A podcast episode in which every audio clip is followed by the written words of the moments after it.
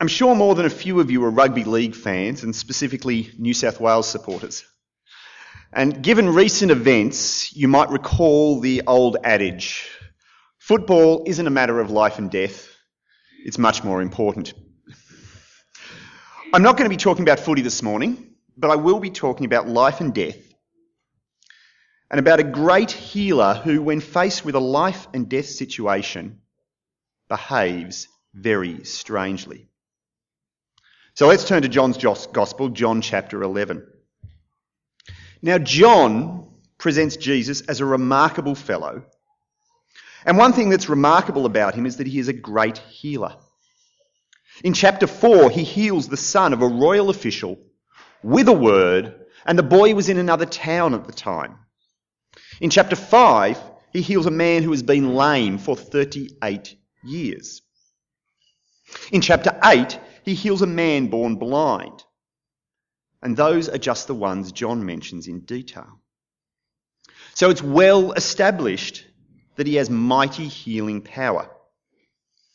And a message comes to him that his friend Lazarus is sick, likely dying. Look at it here. Jesus loved Martha and her sister and Lazarus. So when he heard that Lazarus was sick, he stayed where he was for two more days. Does that strike you as odd? Shocking, even? Ross was an ambulance driver and a paramedic, so when he heard that his best mate Todd had wrapped his car around a tree down Appin Road, he went out and bought a newspaper. Doug was the pilot of the Westpac rescue chopper, so when he heard that his wife had fallen down a cliff while climbing in the Blue Mountains, he set his alarm clock for 8am and went to bed. Elizabeth was the mother of two girls that she loved very much. So when she heard that Sally had broken her arm at school, she decided to spring clean the living room. This is Jesus, the great healer, who can cure a boy in another town of a fatal illness just by speaking it. And when told that his beloved friend is sick, he just hangs around for two days. Now, if you think that's strange, and you should, it gets stranger. After doing nothing for two days, he then decides to head back to Judea to see Lazarus and his sisters. First, Jesus waits, and then after it's too late to do any good, he decides to go. And to top it all off, what's his explanation? He says to his followers, Lazarus is dead, and for your sake, I'm glad I was not there so that you may believe. But let us go to him. Imagine adding that to our examples from earlier. Ross was an ambulance driver and a paramedic, so when he heard that his best mate Todd had wrapped his car around a tree down Appin Road, he went out and bought a newspaper. The following morning, he said to his co driver, Todd's dead, and for your sake, I'm glad I wasn't there so that you may believe, but let's go see him doesn't make sense, does it? But Jesus is claiming that not only did he deliberately let Lazarus die, but that he has a purpose, and it's about enabling his followers to believe. Believe what? And how is Lazarus dying going to make this happen? Let me suggest to you that seeing is believing. You've all heard that saying, seeing is believing. Jesus wants his disciples to see something, something incredible, more incredible than all the healings and signs that have gone before. And because of what they see, they will believe. And sometimes believing is seeing. I mean, we've all told our children, you know, go and get something out of your school bag. It's not there. And then you go and sure enough it is there. They didn't think it was there, so they didn't look properly. The evidence can be in front of our faces, but until we understand what we are looking at, until we are willing to accept what we are looking at, we won't see it. So believing is seeing, and seeing is believing. And Jesus, Jesus wants his disciples to see something and to believe something. But what?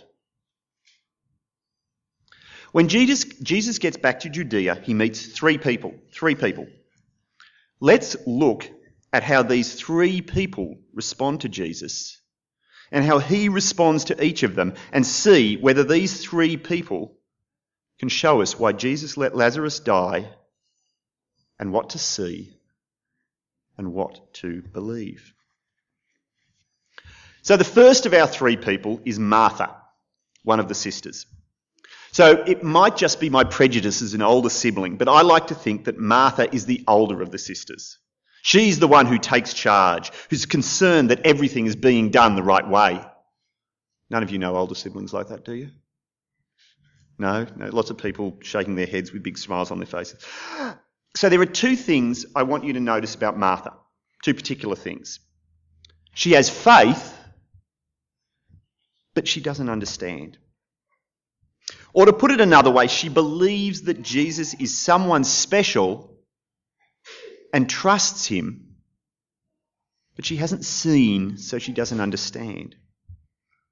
Watch and see. By the time Jesus arrives in Bethany, Lazarus is dead and has been buried four days. And there are lots of mourners comforting the sisters. And when Jesus arrives, there's a bit of excitement at seeing him there, so they tell Martha and Mary. And Martha goes out to meet Jesus. Now, what's the first thing Martha says? Hi there, you're late for the funeral, but it's good to see you. No, she gets straight to the point. Lord, if you had been here, my brother would not have died. That's a pretty direct greeting. Lord, if you had been here, my brother would not have died. And you know what? She's absolutely right. I mean, we know that, that Jesus deliberately delayed his journey two days specifically so Lazarus would die. But Martha, Martha doesn't know this. She just knows that if Jesus were there, Lazarus would be alive. And there's, there's some despair there. They sent the message. And the great healer, who can heal with a word, at a distance even, arrived too late. If you had been here, my brother would not have died. But she follows it up with impressive confidence. But I know that even now, God will give you whatever you ask. That's a pretty good statement, isn't it? Even now I know that God will give you whatever you ask. And Jesus responds, Your brother will rise again. And Martha says, Thank you, the Lord. Let's go to the tomb. No, she doesn't. She says, I know he will rise again in the resurrection on the last day. You see, the Jews believed that at the end of time there would be a great resurrection of the dead for God's people. And I think that Martha thinks that Jesus is comforting her by reminding her of this. But remember that Jesus deliberately chose to delay coming so that Lazarus would die. Jesus has a point to make. He has something life changing to demonstrate. Listen to his words. I am the resurrection and the life. He who believes in me will live even though he dies. And whoever lives and believes in me will never die. Do you believe this? I am the resurrection and the life. Not just I bring resurrection and life, but I am the resurrection and the life. Jesus is telling Martha and those nearby that life True life is to be found in Him. And that they are to believe in Him, to trust Him and His words. He's making a big promise. But in a little while, He will provide evidence that He can deliver on it. He will show them something, and they will believe. And it's about life over death.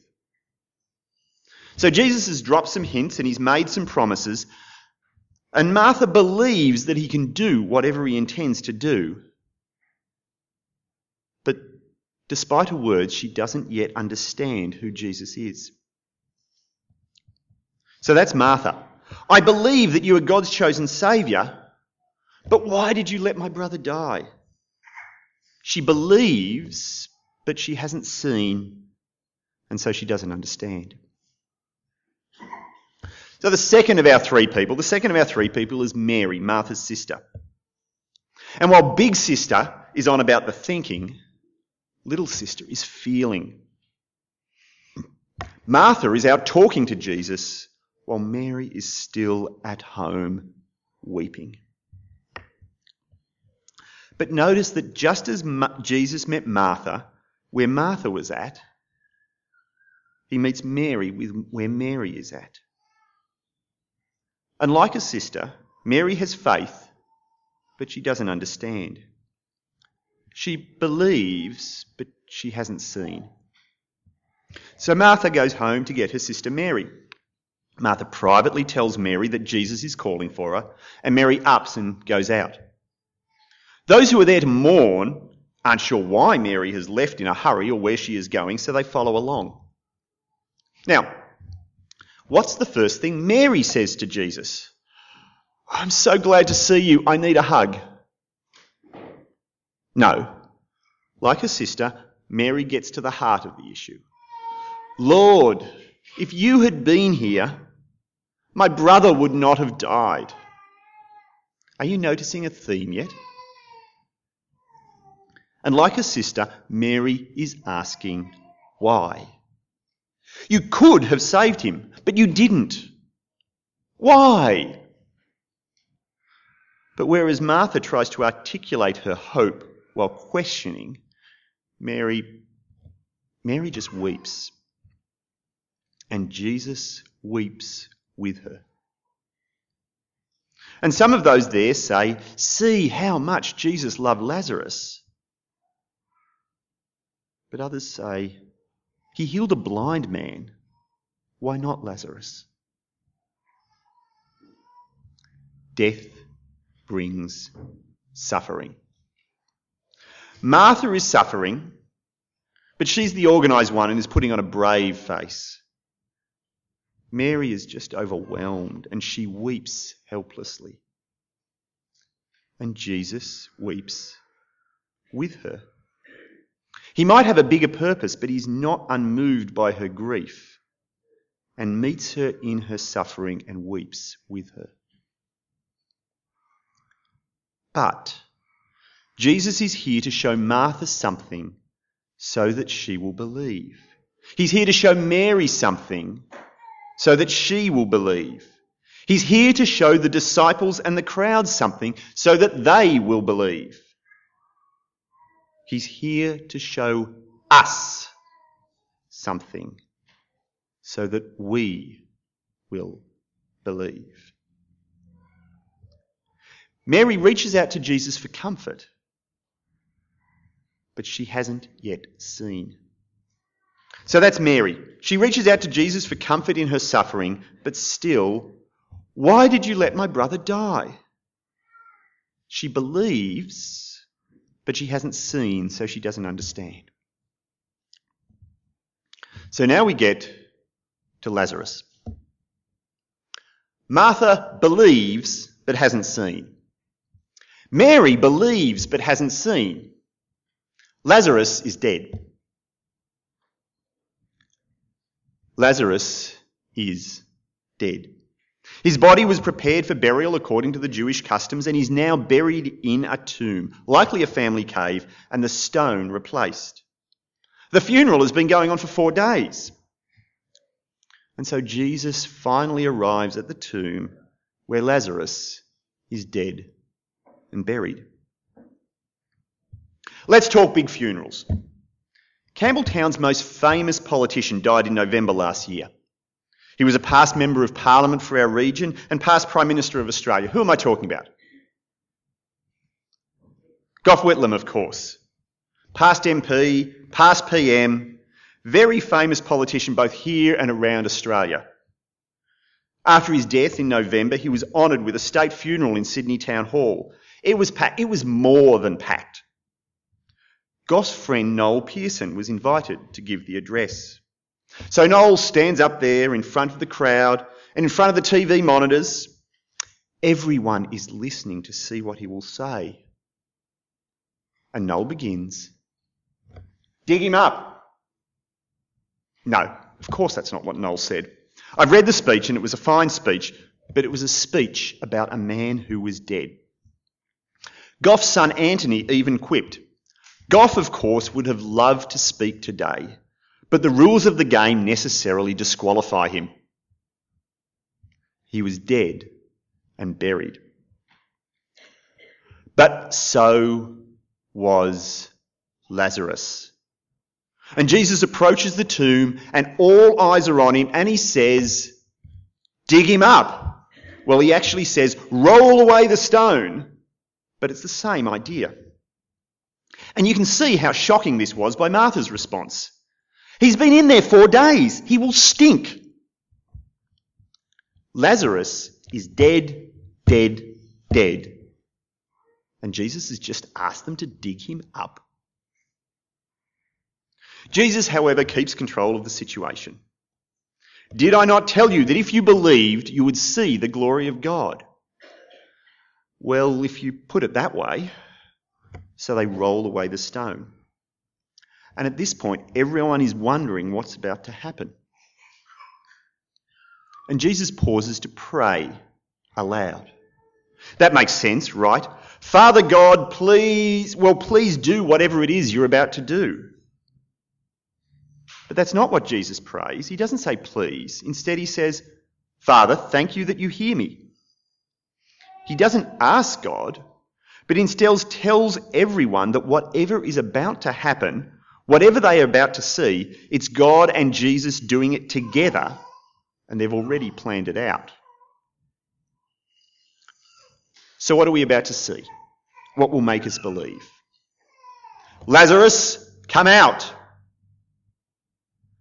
And unlike David's penguin, out Lazarus hobbles, very much alive, but still wrapped up in and weighed down by the grave clothes. Untie him and let him go. Now that's a sign. The dead man is alive. We've just seen Jesus raise this man from the dead.